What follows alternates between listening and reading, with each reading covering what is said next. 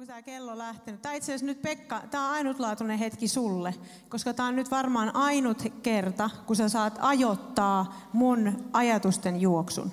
Tämä on ainut kerta, kun sä saat ajoittaa sen. Kuinka moni teistä on sellainen äänen prosessoija? Sä prosessoit aina ääneen. Sun pitää kertoa ääneen sun tunteet. Sun pitää kertoa kaikkia sitä, mitä sä käyt läpi. Luultavasti naiset nostaa tässä vaiheessa. Ehkä voi olla jotenkin mie. Mä oon semmoinen, että mä aina mun tunteet, ne pitää jotenkin puhua ääneen. Ja Pekka taas enemmän kuuntelee. Mä kiitän Jumalaa siitä, että mies, Jumala antaa mulle semmoisen miehen, joka jaksaa kuunnella. Siinä on semmoinen flegmaattinen luonteen piirre, joka vaan aina kuuntelee ja kuuntelee.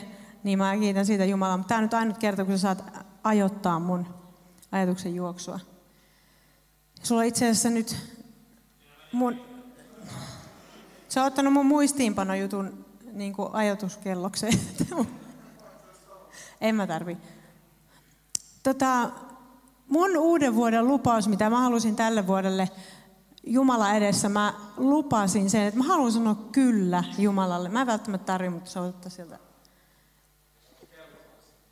Niin justi. Okei. Okay. Eli kahdeksan on kello.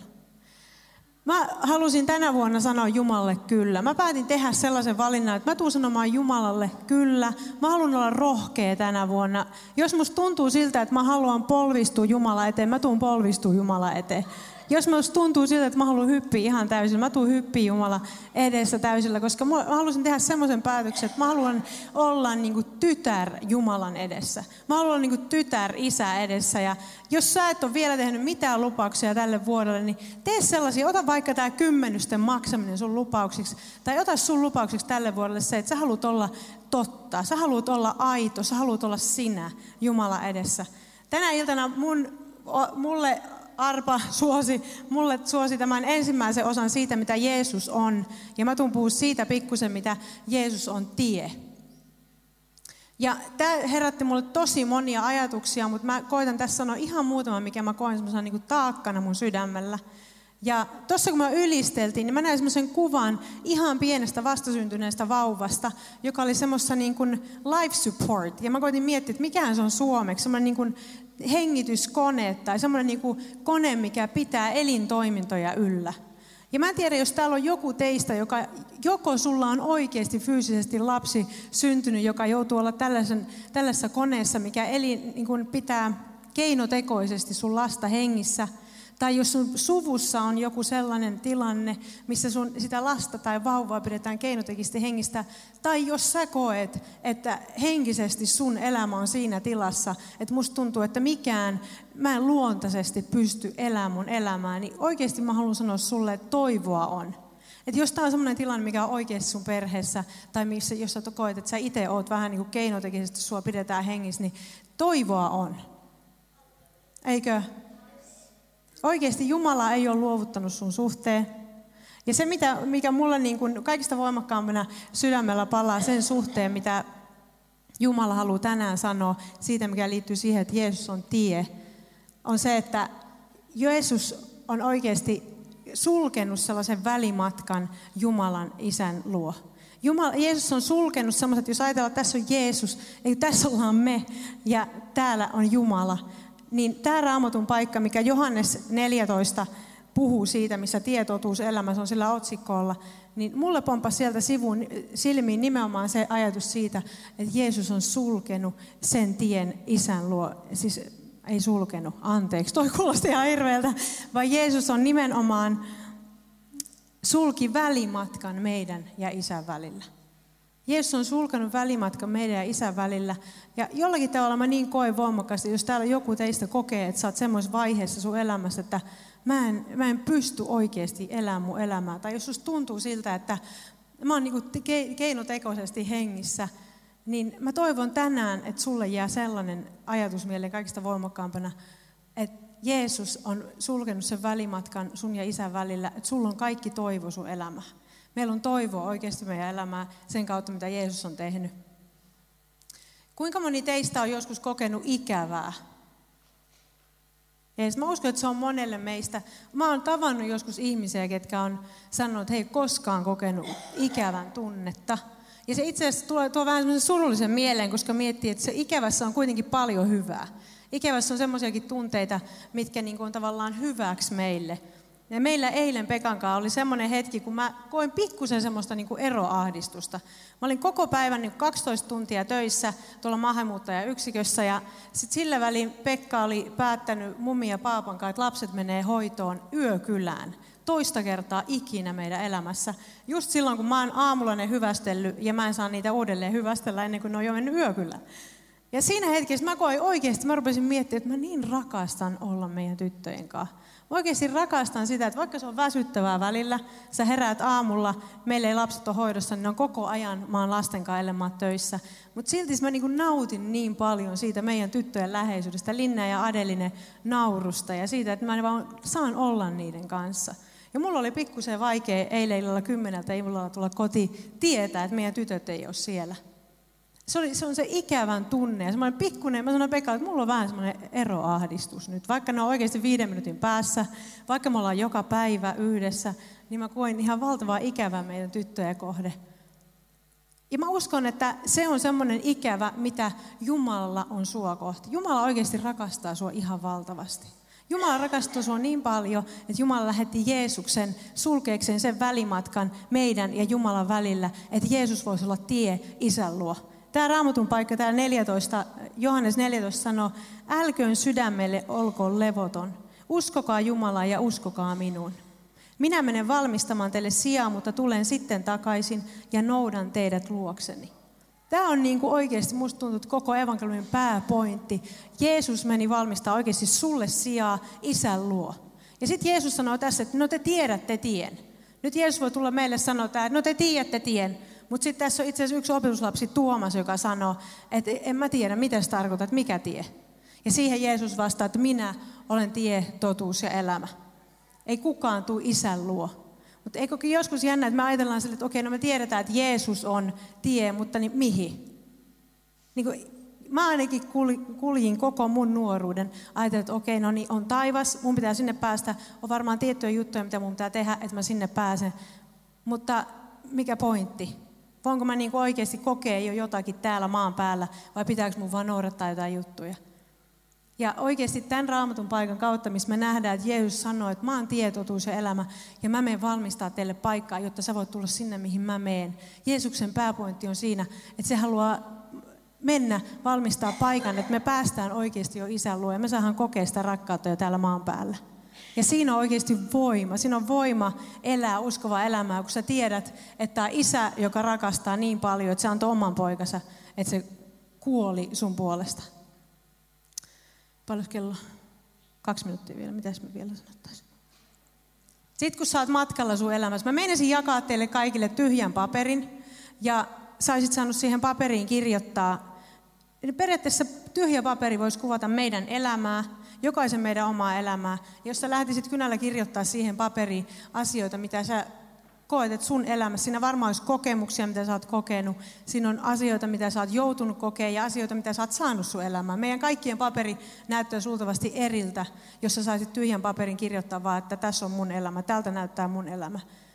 Mutta sillä matkalla nimeltä elämä, meidän iskä aina sanoo tuolla, tuolla lailla, että matka nimeltä elämä, niin Jumala on oikeasti antanut meille sille, siihen ohjeita ja Jumala on Vähän nää tuo painetta, kaverit laittoi tuohon kello. Mä teen kanssa ton sulle kohden. Hyvin, että mä inhoan. Tää on, tää on jotenkin niin inhottavaa. Mä en enää ikinä tämmöisiä kymmenen minuutin. Mä haluan puhua sellaista niin pitkään kuin mä haluan. En kymmentä minuuttia vain, koska tässä on tämä paine. Nyt meni tuohon viisi sekkaa. Jeesus haluaa sut luokseen. Se ihan mikä vaan sun elämäntilanne on, miltä vaan se sun paperinpala näyttää, niin Jeesuksella on ratkaisut niihin. Jeesus on sanonut, että usko muhu, usko isään, tottele mun käskyjä, rakasta mua. Toisin sanoen Jumalan to, käskyjen totteleminen ja noudattaminen on sitä, että sä rakastat Jumalaa. Koska siitä Jumala sanoi itse asiassa sanassaan, että kun sä rakastat, jos sä noudatat mun kä... Miten mä se menee? Autopekka. Niin, jos sä rakastat mua, niin sä noudatat mun käskyjä.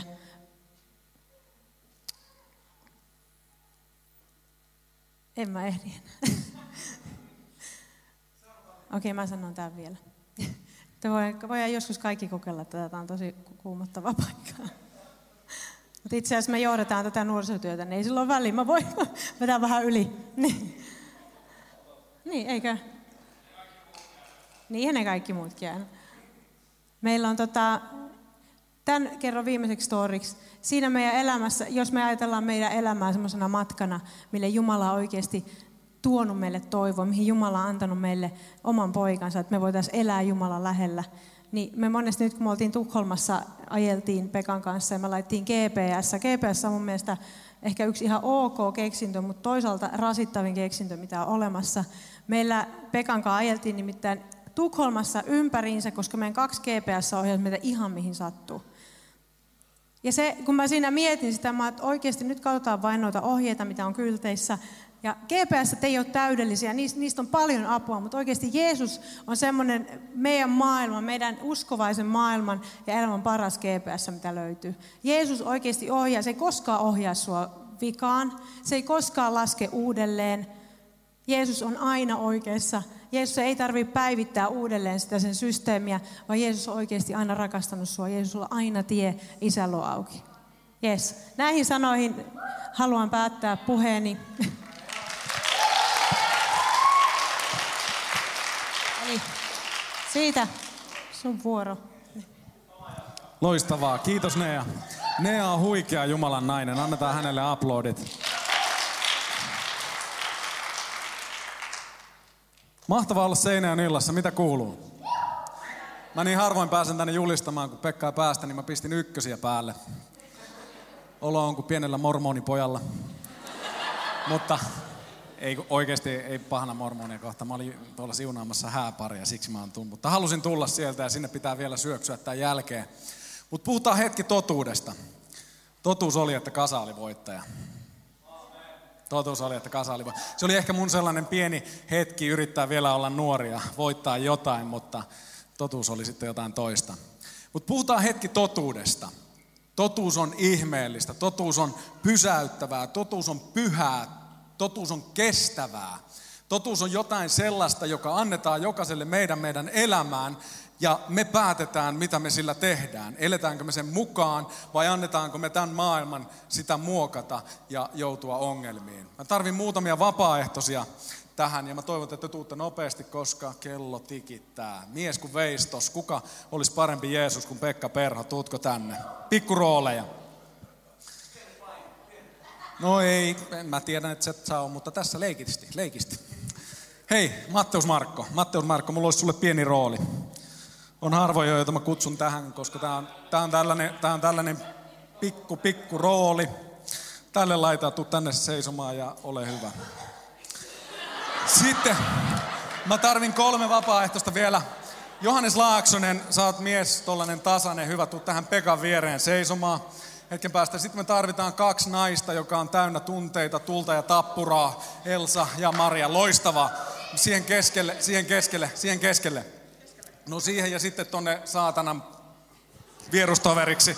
Ei kun sä menet siihen keskelle, me ylemmäs, että nähdään. Sitten sä tuut tänne ihan, ihan, ihan Matteusta halaileemme. Ei kun tälle puolelle kuitenkin siihen. Mä rupean näyttää ihan tuppuraisen Markulta, kun mä otan käsistä kiinni ohjaa.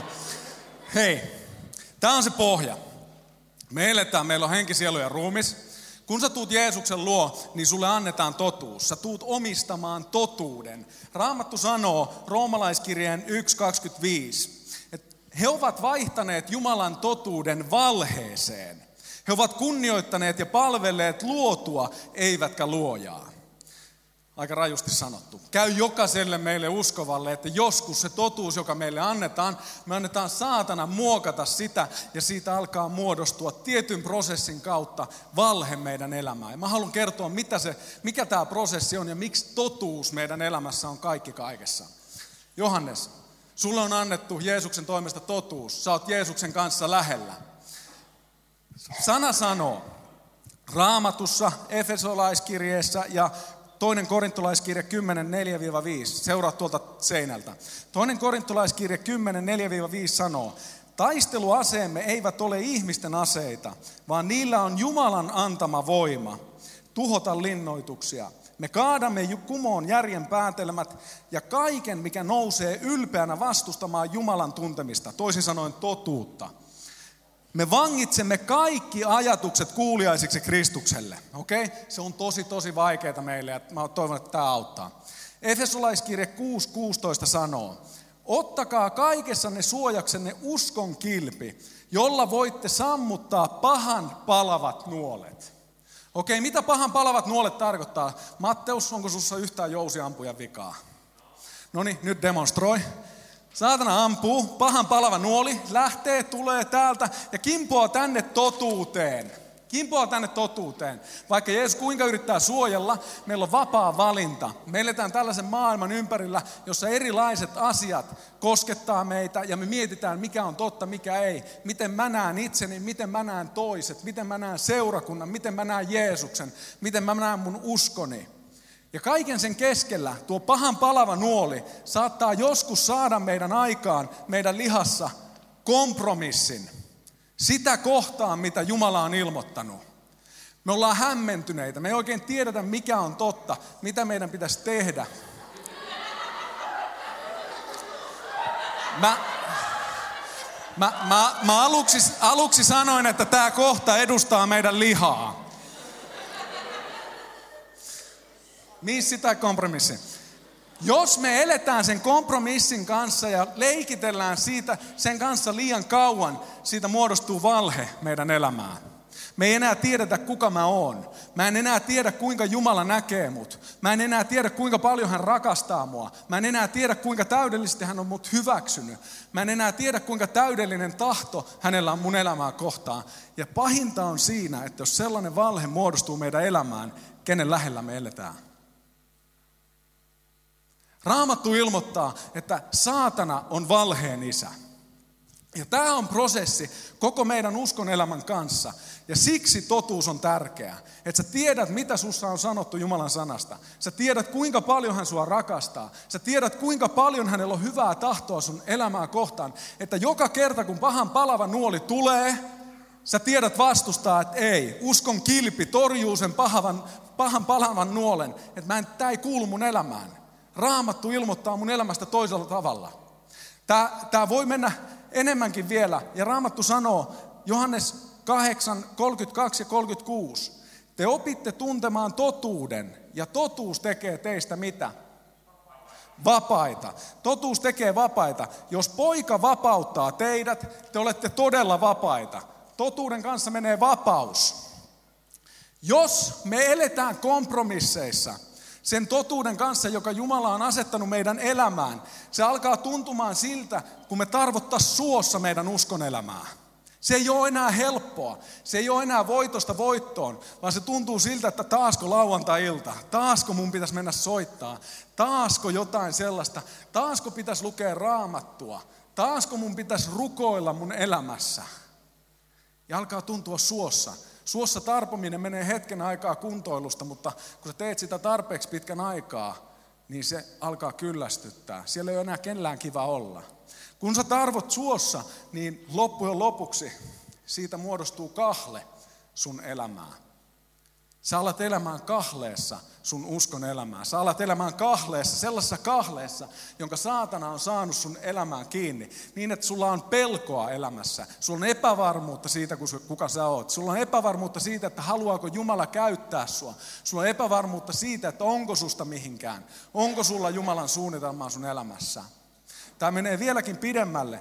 Raamattu sanoo vielä Johannes 10 ja 10, Varas tulee vain, eli toisin sanoen saatana tulee vain varastamaan, tappamaan ja tuhoamaan. Minä olen tullut antamaan elämän, yltäkylläisen elämän.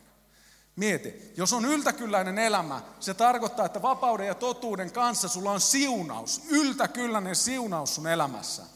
Jos sä elät kompromisseissa, sun elämästä tulee vaan selviytymistä. Kuinka moni on ollut tuossa hetkessä? Että mä vaan selviyden. Mä oon ollut siinä. Mä joku, jokainen ollaan siinä. Se on se ratkaiseva hetki, kun susta tuntuu, että nyt tämä on vaan selviytymistä. Sun tehtävä on selvittää totuus, mitä Jumalan sana sanoo susta. Mikään muu ei ole to- Totuus on totuutta. Tunteet on todellisia, mutta ei koskaan totuus, mitä Jumala sanoo susta. Ja kun sulla on toi selviytymisen hetki, niin siinä hetkessä käännä sun katsees totuuteen, mitä Jumalan sana sanoo susta, niin ettet sä mee valheen kahleen kautta tuhoon sun elämässä. Kompromissit on sitä, että, että ei yksi kalja on niin paha, musta tulee hauskempi ihminen. Ei se yhdessä asuminen ennen avioliittoa ole niin paha, tai ei esiaviolinen seksi ole niin paha, koska me kuitenkin mennään yhdessä avioliittoon sitten joskus. Tai ei sellaisten pikkutuhmien juttujen kattominen netistä on niin paha, kuin sitten katsoisi niitä pahoja. Kaikki on kompromississa elämistä, joka johtaa valheen, kahleen ja tuhon kautta siihen, että sun elämä on vaarassa tuhoutua. Saitteko kiinni ajatuksen? Siksi totuus on tärkeää. Sun täytyy tietää, mitä Jumala sanoo susta. Elää sen totuuden varassa sun elämän jokainen päivä. Ja mun rukoukseni teille on, että tänä vuonna 2017, Maria, Meri, löytyykö nyt tunnetta, tulta ja tappuraa? Noustaanko kaikki ylös? Ja nyt, Maria, Meri, te otatte Kuinka moni haluaa tänä vuonna sanoutua irti kaikkeesta valheesta, kaikesta kahleesta ja estää omaa elämänsä menemästä tuhoon, tai sanottua irti kaikesta kompromissista, lopettaa suossa tarpominen, etkä halua, että sun elämä on enää selviytymistä. Amen. Nyt Maria, Meri, ei kun revitte, ei enää ei rytitä, revitään. Jeesuksen nimessä kaikki, kaikki, kaikki valhe, kaikki kahle, kaikki kompromissi, kaikki suo. Ja Jeesuksen nimessä me halutaan olla vapaita, me eletään totuudessa ja me eletään siunausten alla meidän elämää vuonna 2017. Olkaa siunattuja. Amen. Antakaa aika valtavat aplodit. Jakob Huttunen. Kiitos.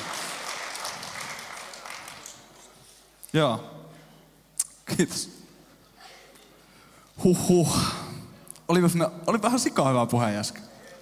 Että, että meillä on hyvät pastorit ja... Oikeesti. Eli kymmenen rukousaamu Vellamo sali kannattaa mennä. Mulla ei hirveätä painetta, mä oon viimeinen. Mulla saa mennä vähän pitkäksi. Ei vaiska. Kyllä mäkin yritäisin kymmenen minuuttia pitää. Kuinka moni rakastaa tarinoita? Mäkin rakastan tarinoita, koska niissä on hyvin usein ollut mun elämään toivoja. Mä rakastan onnellisia loppuja.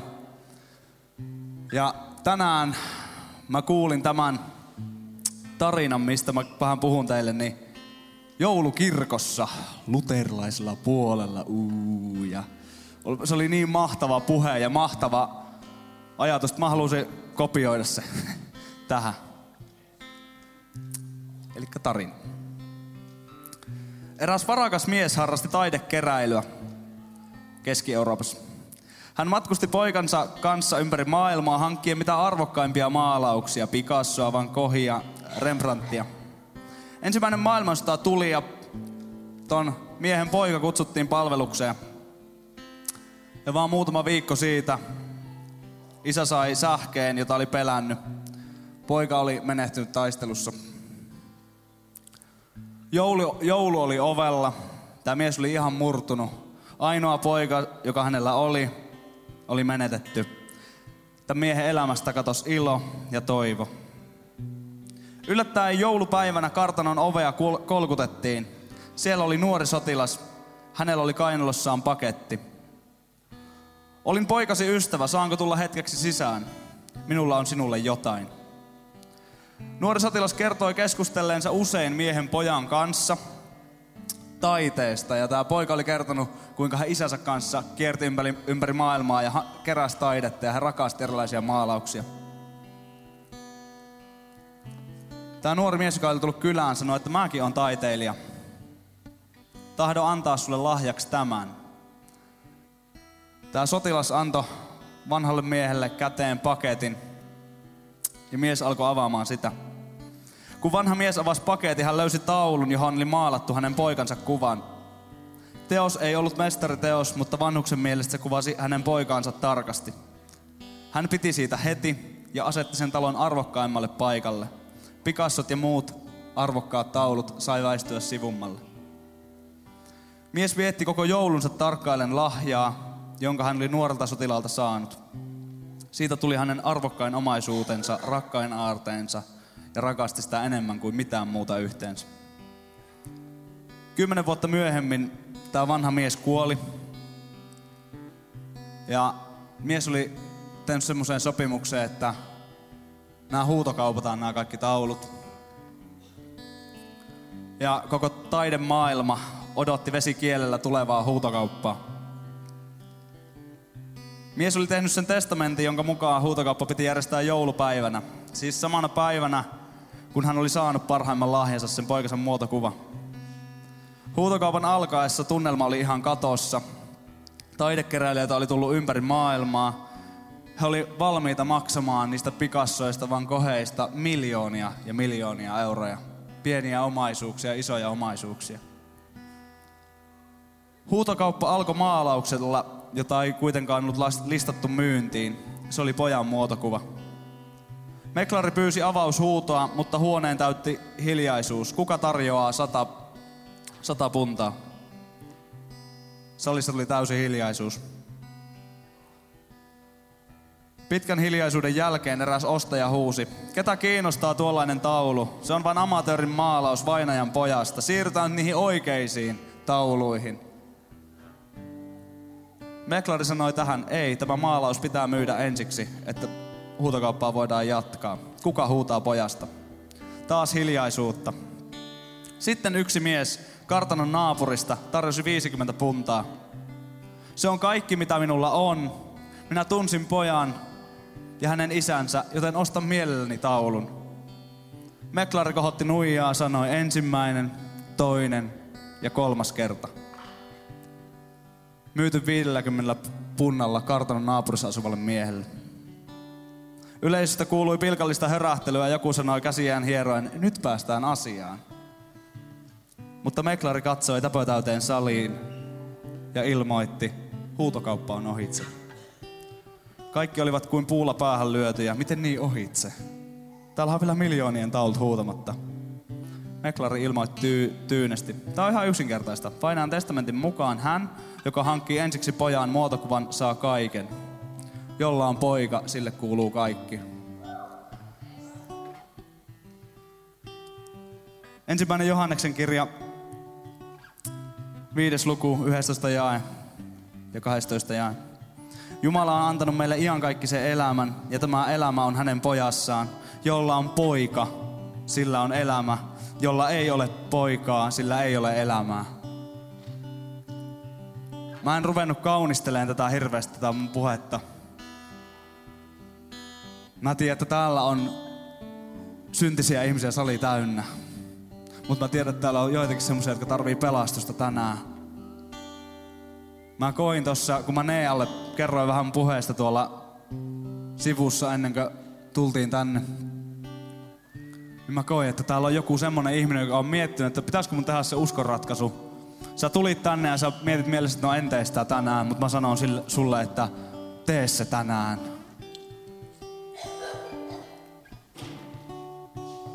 Niin kuin Jaske jo sanoi, Johanneksen kirja 10 ja 10, Johanneksen evankeliumi 10 ja 10 sanoo, varas tulee vain varastamaan, tappamaan ja tuhoamaan. Minä olen tullut antamaan elämän, yltäkylläisen elämän. Se, jolla on poika, sille kuuluu kaikki. Jumala antoi poikansa kuolla, että me saatas elää. Kuinka moni on mun kanssa samaa mieltä? Se, jolla on poika, on kaikki. Ei osa, ei jotain pientä, pientä juttua siihen lisäksi, vaan sillä on kaikki. Se, jonka poika vapauttaa, on todella vapaa. Niin kuin Jaska äsken sanoi tässä, että sä oot tehnyt elämässä kompromisseja. Sä oot vähän harhautunut, sä et oikein löytänyt paikkaas Sä oot huomannut, että saatana on ruvennut kietoa sua valheilla. Tänään on vapautumisen ilta. Me rukoiltiin tuolla ennen tätä tilaisuutta ja me, me, me koettiin, että mielettömän vapaa ja hyvä fiilis. Ja tiedätkö, se johtuu siitä, että Jeesus on täällä tänään ja se on täällä sua varten.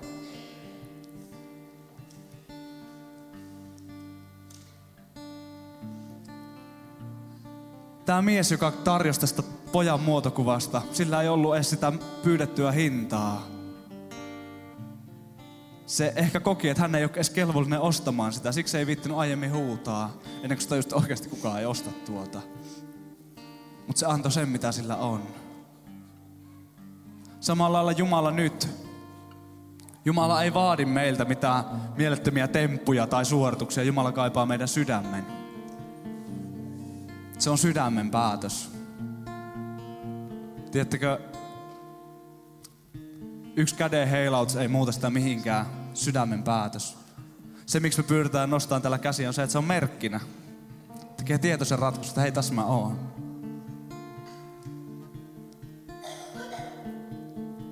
Yksi ihminen, varmaan tosi moni muistaa luomiskertomuksessa, yksi ihminen söi hei, väärästä puusta ja rikko Jumalan tahdon. Synti ja kuolema tuli maailmaa. Myöhemmin yksi ihminen meni ristille ja voitti synnin ja kuolema. Sen takia, että me saadaan elää vapaata ja yltäkylläistä elämää. Tiedätkö, sut on kutsuttu elää vapaata elämää. Ei kahlittuna johonkin valheeseen, johonkin himoon. Me julistetaan ne tänään, että ei, ne ei kuulu sulle, vaan sulle kuuluu Jumalan lapsen vapaus. Ai että. Vapaus vailla vertaa.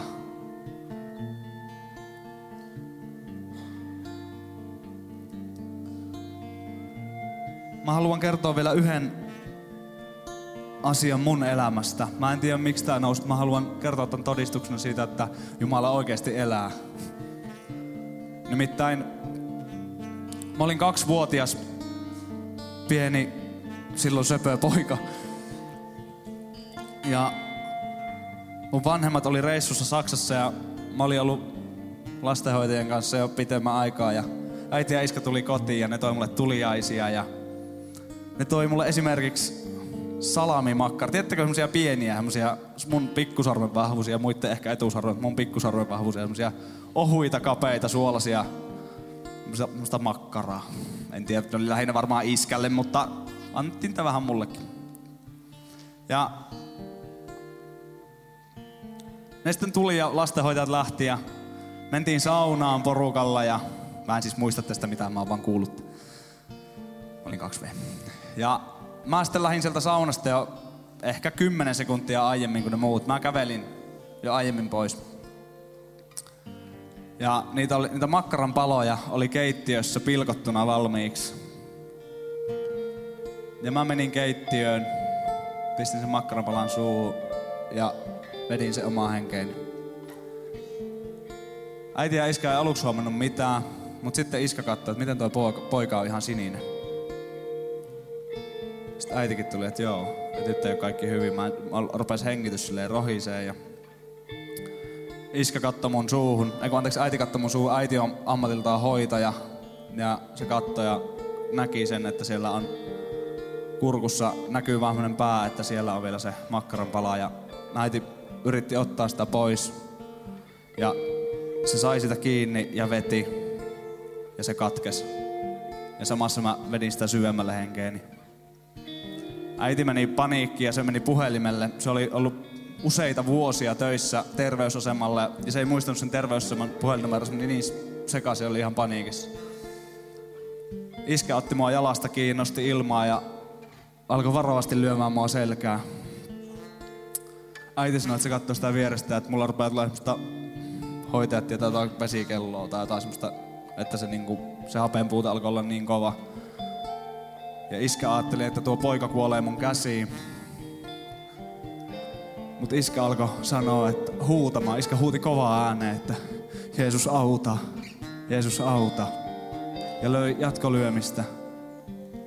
Iskä muutaman kerran huuti Jumalan puoleen. Jumala vastasi ja mä oksensin sen palan lattialle. Siitä sitten voi olla montaa mieltä, jääkö mitään hirveän pysyviä aivo, pahempia aivovammoja. Ei kai. Mutta mä sain elää, koska iskä uskoi ja iskä halusi, että mä elän. iskä halusi, että mä elän vielä.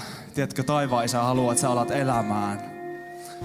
Jos sä tunnistat, mitä Jaska sanoi tuossa, että sä oot tehnyt elämässä kompromisseja, niin kuin mä sanoin, että sä oot, ka, niin kuin saatana on kahlinnut sut, niin Jumala haluaa kutsua sut tänään vapauteen. Mä en tuu pyytää sua tänne eteen. Mä en tuu nolaan sua millään tavalla. Mut noustaan kaikki yhdessä nyt ylös. Mä haluan kysyä kohta, että kuka haluaisi antaa elämänsä Jeesukselle. Mä oon nähnyt useita, mun isä on tehnyt pitkää vankilatyötä, mä oon nähnyt useita ihmisiä, keiden elämä on muuttunut, kun ne on tehnyt sen päätöksen. Semmoisia ihmisiä, jotka on ollut rikolliskierteessä kymmeniä vuosia, niin Jumala puuttuu peliin. Ne antaa kaiken, mitä niillä on. Niillä ei paljon oo.